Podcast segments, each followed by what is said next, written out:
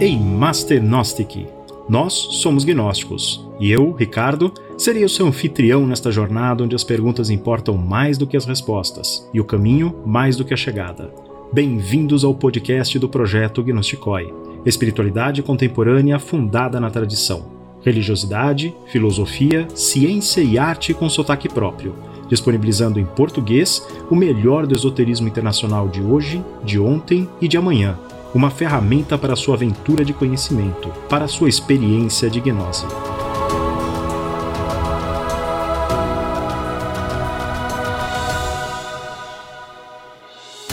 No que acreditam, afinal, os gnósticos?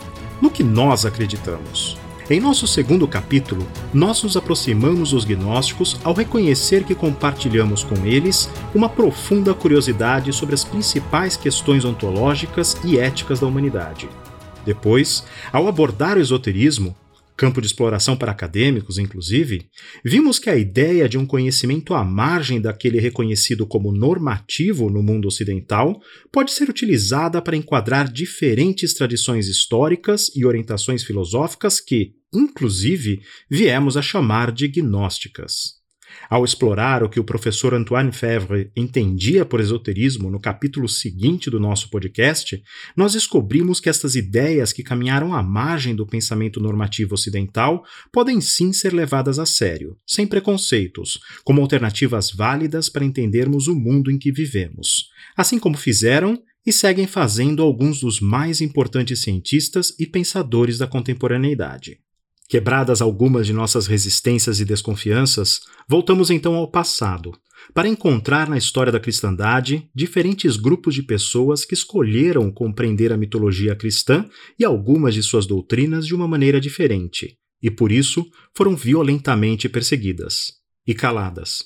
Mas não em definitivo, no capítulo 6 do podcast Gnosticoi, nós vimos que, após séculos sussurrando, os antigos gnósticos puderam ter a sua voz restaurada, a partir de diversas e valiosas redescobertas de seus textos originais.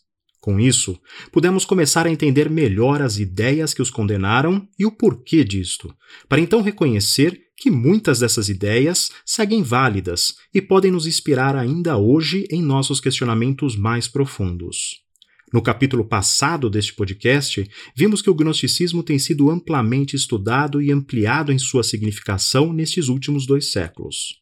Chegamos agora ao século XXI, muito mais conhecedores destes antigos exploradores do cosmos e muito mais abertos às contribuições que eles promoveram e seguem promovendo em nossa sociedade.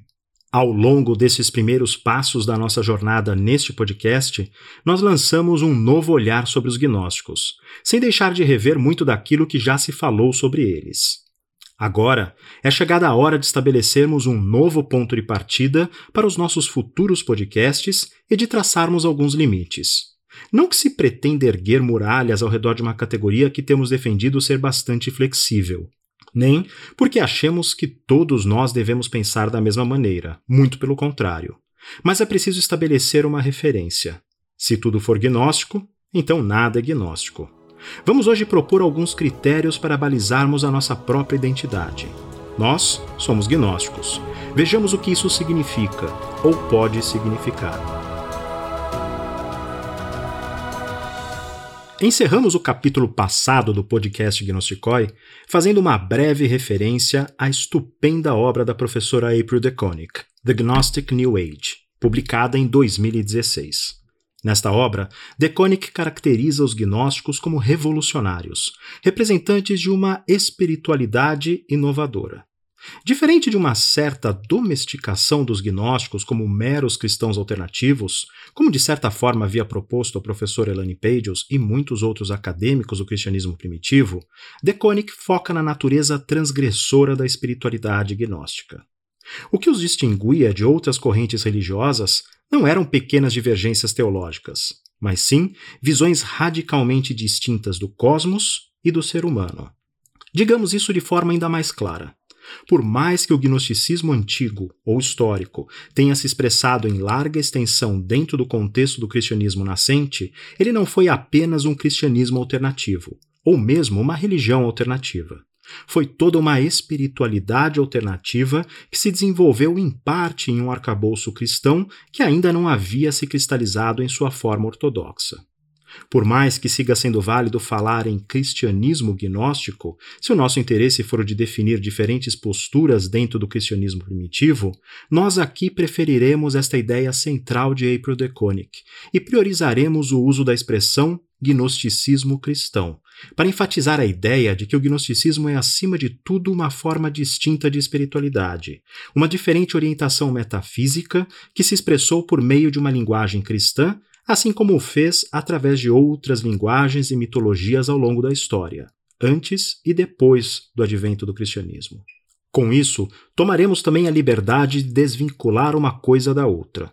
O gnosticismo, como orientação metafísica, independe da linguagem cristã que ele utilizou intensamente nos três primeiros séculos da Era Comum, bem como em alguns momentos ao longo dos séculos seguintes. Ao nos libertarmos destes vínculos históricos, enfatizando esta categoria como uma abordagem filosófica, nós nos garantimos o conforto necessário para falarmos de outros gnosticismos, tais como um gnosticismo hermético, uma forma de espiritualidade gnóstica pagã, um gnosticismo setiano, uma forma de espiritualidade gnóstica judaica ou bíblica, um gnosticismo simoniano, uma forma de espiritualidade gnóstica samaritana, e assim por diante. Eis, portanto, o nosso ponto de partida. O gnosticismo é uma forma de espiritualidade radicalmente diversa daquelas que haviam se manifestado até o início da era cristã no que hoje chamamos de mundo mediterrâneo, berço do que veio a ser conhecido como mundo ocidental.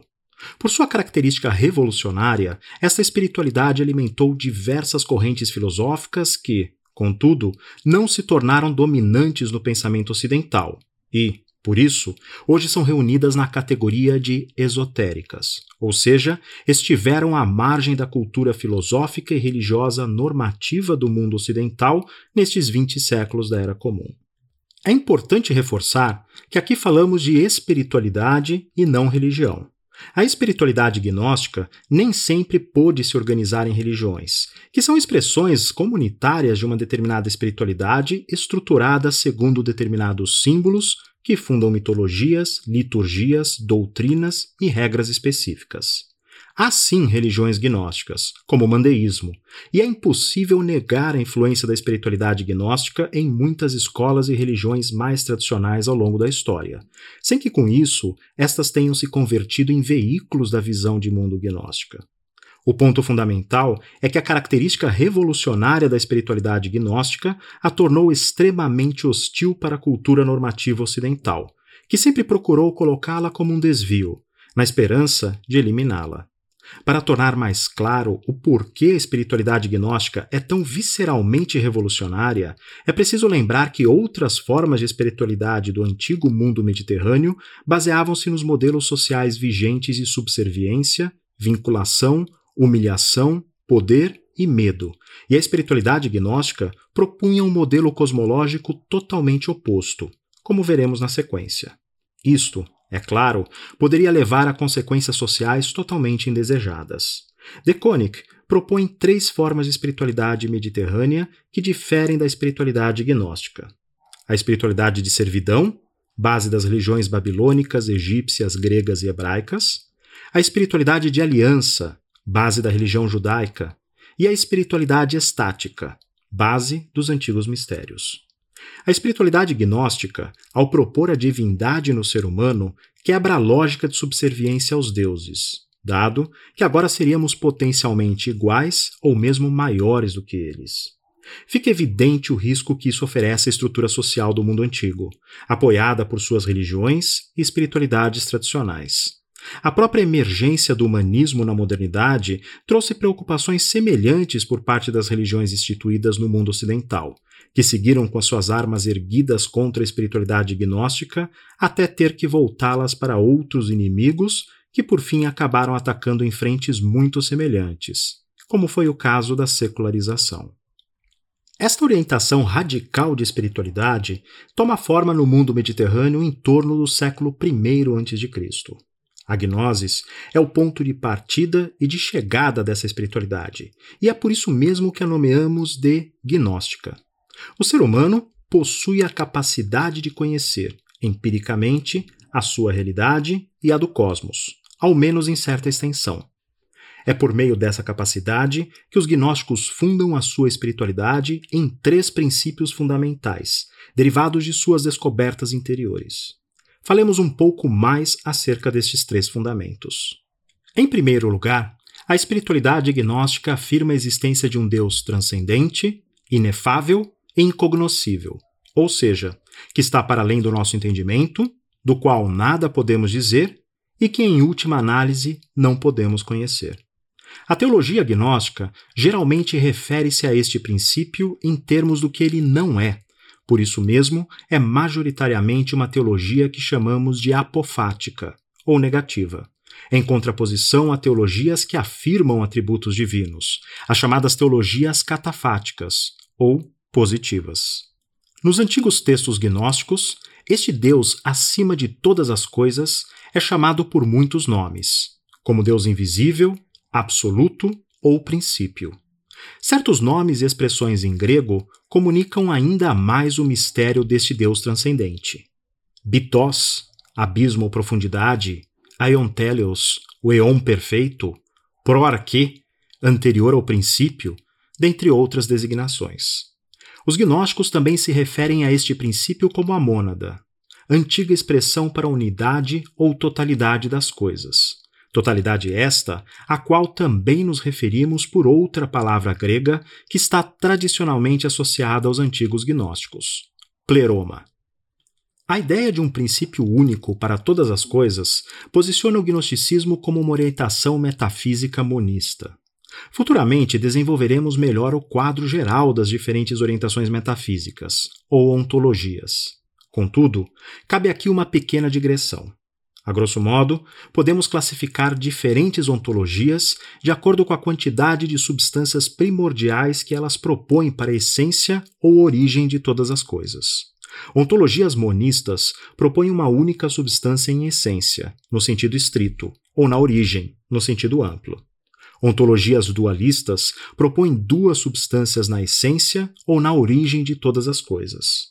Ontologias pluralistas propõem mais de duas substâncias no fundamento de todas as coisas.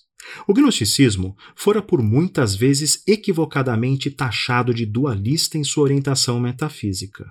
Para a maior parte das escolas e religiões reconhecidas como gnósticas, isto é um equívoco, pois que a maioria delas afirma de maneira clara um único princípio para todas as coisas, o Deus transcendente. A ênfase que o gnosticismo dá para a dualidade no mundo criado o torna tão dualista quanto as correntes teístas clássicas que afirmam que há uma distinção entre Deus e a criação. É importante fixar bem esta ideia uma vez que uma parcela significativa da crítica à espiritualidade gnóstica se dá a partir da visão equivocada de uma eventual equivalência entre duas substâncias fundamentais, geralmente identificadas com o bem e o mal, ou um Deus bom e um Deus mau. Essa ideia está duplamente equivocada em relação à maior parte das escolas e religiões tradicionalmente chamadas de gnósticas, porque para a maioria delas há um único princípio fundamental, e este não pode ser chamado nem de bom nem de mal. O que vem depois é assunto para mais adiante. Aprofundemos um pouco mais. As ontologias monistas são geralmente divididas entre fisicalistas, que propõem a primazia dos elementos físicos, ou idealistas, que propõem a primazia dos elementos não físicos, mente, consciência ou espírito, geralmente. O Deus gnóstico, transcendente, tomado como princípio, aponta para uma ontologia monista idealista. Aqui, várias leituras sobrepostas ou alternativas são possíveis sem nos desviarmos deste fundamento, inclusive a do paralelismo pela psicologia profunda entre o self e este princípio transcendente, ou mesmo visões que posicionam a consciência como anterior e causadora da matéria. Independente de para onde nos dirigimos, aqui é preciso reforçar a ideia de que a espiritualidade gnóstica não é fisicalista, ou seja, ela diverge de uma postura bastante difundida na modernidade ocidental que postula a primazia da matéria. Ao tendermos ao idealismo, os gnósticos afirmam causas não físicas para o universo, e ao atribuirmos certa intencionalidade ou inteligência ao primeiro princípio, nós podemos enquadrar o monismo idealista gnóstico como pertencendo ao espectro teísta. Também retornaremos a isso mais adiante. Aqui, as diferenças ontológicas do gnosticismo tornam-se mais radicais. Vimos que os gnósticos são monistas idealistas que, em sua maioria, se enquadram em um espectro teísta. Porém, aqui fica claro que não são iguais aos teístas ou deístas clássicos, como são os cristãos católicos ou protestantes. O Deus gnóstico não é um Deus que cria um universo ex nihilo, do nada, a parte de si mesmo. Disse da criação gnóstica que ela se dá por emanação do Deus transcendente e que permanece nele, Dentro do espectro teísta, esta visão é chamada de panenteísmo. O mundo está em Deus, mas Deus o transcende. As raízes do panenteísmo ocidental podem ser traçadas até o neoplatonismo ou mesmo aquele ao qual podemos traçar uma parcela significativa do pensamento ocidental, nosso bom e velho Platão. Contudo, o panenteísmo possui expressões ainda mais antigas, e futuramente as exploraremos melhor. Aqui, mais uma nota importante. Não confundamos uma ontologia panenteísta com uma ontologia panteísta, que equivale com exatidão Deus e o universo, ou mesmo com uma ontologia panpsiquista, que equivale mente e universo fora do espectro teísta, em uma perspectiva geralmente fisicalista. Reforcemos: a espiritualidade gnóstica é predominantemente monista, idealista e panenteísta, e isso a torna radicalmente herética aos olhos da ortodoxia cristã. Há ainda outras implicações deste primeiro fundamento da espiritualidade gnóstica, e que nos levam ao nosso segundo fundamento. O Deus transcendente dos gnósticos é também um Deus imanente. Se na cosmologia gnóstica Deus emana de si mesmo toda a criação e esta segue sendo parte dele, o Deus gnóstico está presente em tudo que é manifestado. Isso significa estar presente também no ser humano. Disse na espiritualidade gnóstica que todos nós possuímos, ou somos, uma centelha divina, ou chama sagrada. De certa forma, todos nós compartilhamos a substância de Deus. Eis aqui mais uma implicação do panenteísmo gnóstico que o afasta radicalmente do teísmo e do deísmo clássicos. Coloquemos de maneira ainda mais clara: nós não somos criaturas subordinadas a Deus, somos um com Ele. Esta ideia é recorrente no esoterismo ocidental, na espiritualidade da nova era, em muitas antigas tradições animistas e nas religiões orientais. Um exemplo clássico é a maneira como as escolas religiosas e filosóficas da Índia antiga formularam essa identidade. Atman, no ser humano, é idêntico a Brahman, o Deus transcendente. Proclamar essa identidade fundamental entre a humanidade e Deus, dignificando a sua condição para além daquela de criatura subordinada à vontade, ao poder ou aos caprichos de uma divindade distante, foi talvez a principal ameaça da espiritualidade gnóstica às espiritualidades mediterrâneas que dominavam o cenário ocidental em torno do início da Era Comum. As implicações teológicas e sociais são profundas, e dentre elas, a espiritualidade gnóstica geralmente inclui um antinomismo radical que contribui para o seu teor revolucionário. Aqui é importante mais um pequeno desvio em nossa exposição. O antinomismo ou antinomianismo, palavra cunhada por Martinho Lutero em 1539 para criticar interpretações extremas da nova soteriologia luterana, refere-se à ideia de oposição à lei. Na teologia protestante dominante, prioriza-se a fé em detrimento da lei, e reconhece-se no advento do cristianismo uma mudança fundamental na relação da humanidade com a antiga lei religiosa. Esta visão deu margem a interpretações mais extremas que foram duramente combatidas no protestantismo e que pretendiam desqualificar o atendimento às antigas leis em maior ou menor extensão. Não era uma discussão totalmente nova. O cristianismo ortodoxo, em sua formação, também precisou se posicionar em relação à antiga lei mosaica e selecionou dela aquilo que lhe convinha manter, descartando o resto. É claro que os antigos gnósticos não se furtariam ao debate ainda mais com uma ontologia que lhes permitiria ir além dos argumentos bíblicos. Uma visão antinomista pode ser deslocada nos limites do que se entende ser a lei que deve ser seguida, até praticamente não restar nenhuma lei à qual o ser humano deva se submeter. Sem lei, ou redefinidas as suas margens, caem por terra alguns dos clássicos fundamentos para o conceito de pecado, e também algumas das justificativas tradicionais para se instituir camadas de representantes intermediários entre o humano e o divino, organizadas em instituições depositárias desses códigos religiosos. Tudo isso faz parte do caldeirão teológico que esta visão panenteísta gnóstica sustenta e que nos permite avançar para o nosso terceiro fundamento da espiritualidade gnóstica, a salvação pelo conhecimento direto, ou gnosis.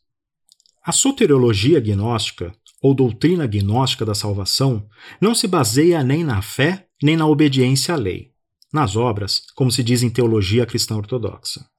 O caminho gnóstico de salvação se dá pelo conhecimento direto experimental do Deus transcendente, este mesmo Deus que está em cada um de nós.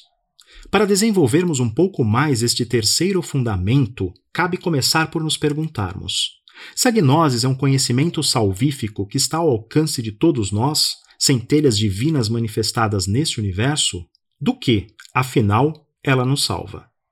A resposta aqui já fora dada por outras tradições religiosas próximas ao etos gnóstico. No budismo, aquilo do qual buscamos salvação é chamado de avidya, uma antiga palavra sânscrita que tem sido traduzida por ignorância, mas que é muito mais do que isso. Siddhartha, o Buda, não foi o primeiro a associá-la à causa do sofrimento e a buscar um caminho para dela nos salvarmos. Nos Yoga Sutras da escola Raja Yoga de Patanjali, a vidya, ou percepção errônea, é a raiz de todas as perturbações que afetam a mente. A confusão entre o real e o aparente, Purusha e Prakriti, nos termos da escola Samkhya, leva à noção equivocada de separatividade ou dualidade, que também é a vidya, e que nos prende à roda da existência. Na escola Vedanta Advaita, também monista, idealista e panenteísta, a vidya é um véu que impede a percepção do Atman, que é idêntico a Brahman. A vidya relaciona-se a Maya, conceito cujo correto entendimento não é o de simples ilusão, pois que relaciona-se com a própria manifestação divina, com Prakriti e com Shakti.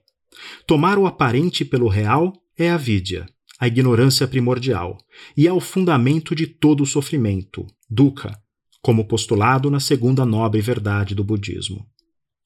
Gnosis é, portanto, o conhecimento que nos liberta de avidya, a ignorância fundamental que está no próprio tecido da manifestação, e que na mitologia gnóstica antiga é aquela que se manifesta no kenoma, o vazio, criado e sustentado pelo demiurgo e seus arcontes, em uma certa equivalência aos conceitos hindus de Prakriti, Maya e Shakti.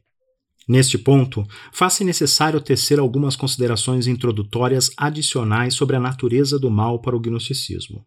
Diferentemente do teísmo e do deísmo clássicos, o mal na espiritualidade gnóstica possui realidade ontológica, pois que ele está presente no próprio tecido da manifestação. Se no teísmo cristão ortodoxo ele surge no mundo totalmente afastado de Deus, em consequência de escolhas humanas, simbolizadas por uma desobediência primordial, no gnosticismo ele não é apenas fruto de nossas escolhas, mas parte daquilo que todos compartilhamos enquanto emanações do Deus transcendente e ignorantes de nossas origens. A realidade ontológica do mal no mundo é expressa nas antigas mitologias gnósticas por meio da cisão entre o Deus transcendente e o demiurgo e seus arcontes. Algumas escolas gnósticas viam assim o demiurgo como fundamentalmente mal, outras como apenas ignorante ou cego em relação às suas origens e natureza. Não era este, portanto, o Deus que deveríamos buscar mas sim aquele Deus acima de Deus, a causa fundamental de todas as coisas, Bitós ou Agnostos Theos, o Deus desconhecido. Esta distinção fez com que muitos ao longo da história taxassem os antigos gnósticos cristãos de dualistas, em uma clara falta de compreensão da espiritualidade gnóstica. Nunca é demais reafirmar: a espiritualidade gnóstica é fundamentalmente monista, idealista e panenteísta, como a classificamos em nosso primeiro fundamento. Deixemos isto ainda mais claro. Para a espiritualidade gnóstica, há uma única substância primordial da qual tudo que existe deriva por emanação, como em uma fonte de água que flui continuamente. Há um transbordar de Deus, do Uno, para parafrasear uma abordagem neoplatônica bem conhecida. As emanações do Deus transcendente incluem toda uma hierarquia de hipóstases que conformam o universo manifestado, que está em Deus, mas que o oculta como um véu. O ser humano carrega em si essa natureza divina, mas está preso em uma condição de sofrimento por conta de sua própria distância e ignorância da realidade última, da sua realidade última, que é a mesma essência do cosmos.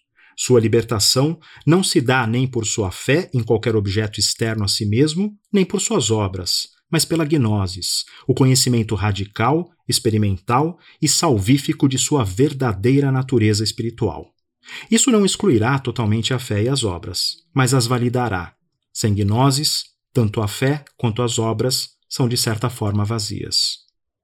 Com isso, nós definimos os três fundamentos que julgamos necessários a uma categorização da espiritualidade gnóstica e que se relacionam com as três perguntas fundamentais da experiência humana: de onde viemos, quem somos e para onde vamos.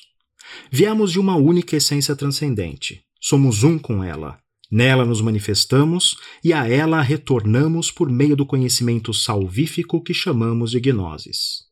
Estes três fundamentos desdobram-se em alguns temas e mitologias caras aos gnósticos, como do mito da queda e redenção, no qual a sabedoria ou sofia possui um papel central, o da alienação da nossa verdadeira natureza, o do Cristo como princípio, a parte da consideração que se tem por mestres e orofantes, e assim por diante. Por nascer da experiência direta e individual, o gnosticismo independe de uma tradição ou de instituições para emergir e se perpetuar.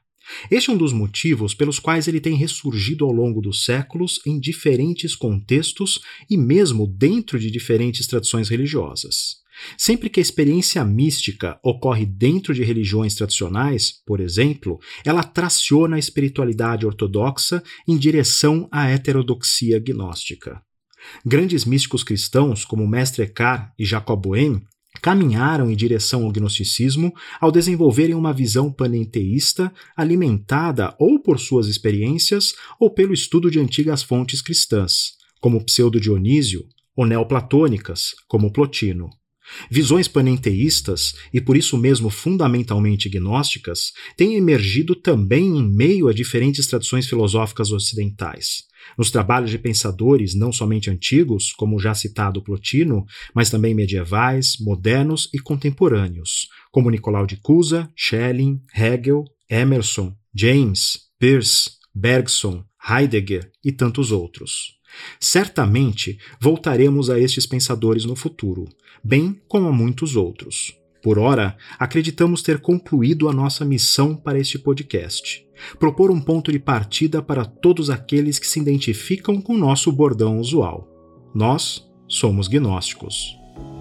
No capítulo passado do podcast Gnosticoi, nós vimos o quanto a categoria de gnosticismo foi expandida nos dois últimos séculos para além da antiga ideia de uma visão alternativa do cristianismo. Ao cercarmos hoje aqueles que entendemos como os três fundamentos universais do gnosticismo como espiritualidade, nós conseguimos entender melhor de que maneira dialogam todas estas definições, ou tentativas de definições, que vimos apresentando até então neste podcast. Este não é, certamente, um ponto de chegada, mas sim uma posição de saída para muitas possíveis reflexões futuras. Não deixe de nos acompanhar nos próximos capítulos deste podcast para novas e talvez inusitadas viagens pela espiritualidade antiga e contemporânea, guiados pelo ethos gnóstico. Até lá, viva, caminhe, encontre a sua verdade. Em Master Gnostic.